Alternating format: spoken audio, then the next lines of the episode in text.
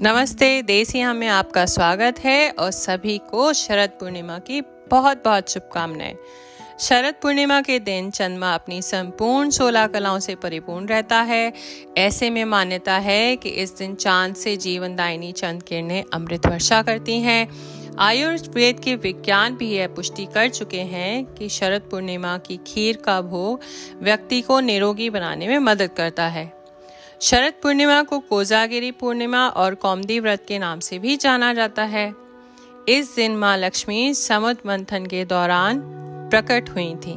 इसलिए इस दिन माँ लक्ष्मी की विधिवत पूजा होती है और ऐसा भी लोग मानते हैं कि इस दिन लक्ष्मी जी पृथ्वी लोक पर भ्रमण करने आती हैं।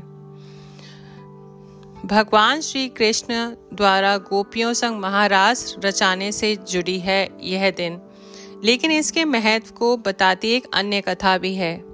मान्यता अनुसार बहुत समय पहले एक नगर में एक साहूकार रहता था। उसकी दो पुत्रियाँ थीं।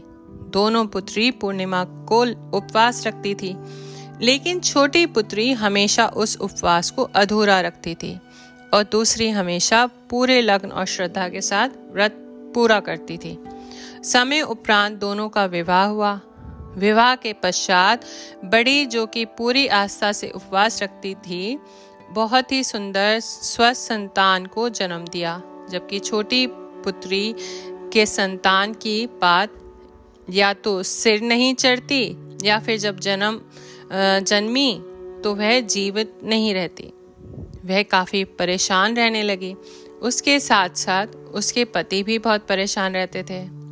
उन्होंने ब्राह्मण को बुलाया, अपनी कुंडली दिखाई और जानना चाहा कि आखिर यह क्यों हो रहा है। विद्वान पंडितों ने बताया कि इसने पूर्णिमा के अधूरे व्रत किए हैं, इसलिए ऐसा इसके साथ हो रहा है।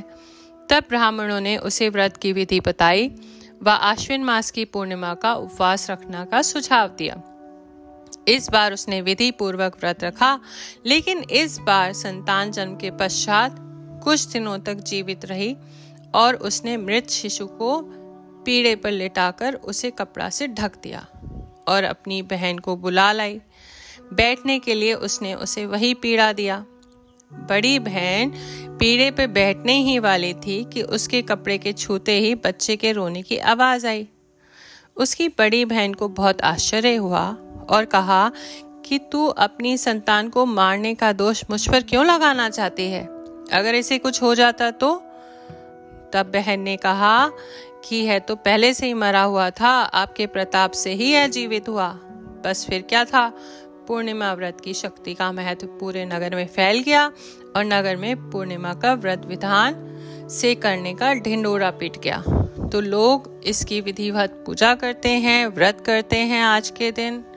और मुझे एक पुरानी बात जो याद आ रही है कि इस दिन हमारे घर में मेरे मायके ससुराल दोनों में खीर बनती थी, चाँद के नीचे रखी जाती थी, अगले दिन भोग लगा के सबको बांटा जाता था। हमारी माँ हमें कहती थी कि अगर आँखों की रोशनी तेज़ करनी है तो जाओ चाँद के नीचे खड़े हो और सुई में धागा डालने की कोशिश करो। तो इस दिन का बहुत बड़ा महत्व है आप भी इसे अच्छे से मनाएँ, पूजा करें और मैं आपके परिवार की सकुशल स्वास्थ्य की अच्छी कामना करती हूँ। धन्यवाद। बताइएगा मेरा पॉडकास्ट कैसा लगा?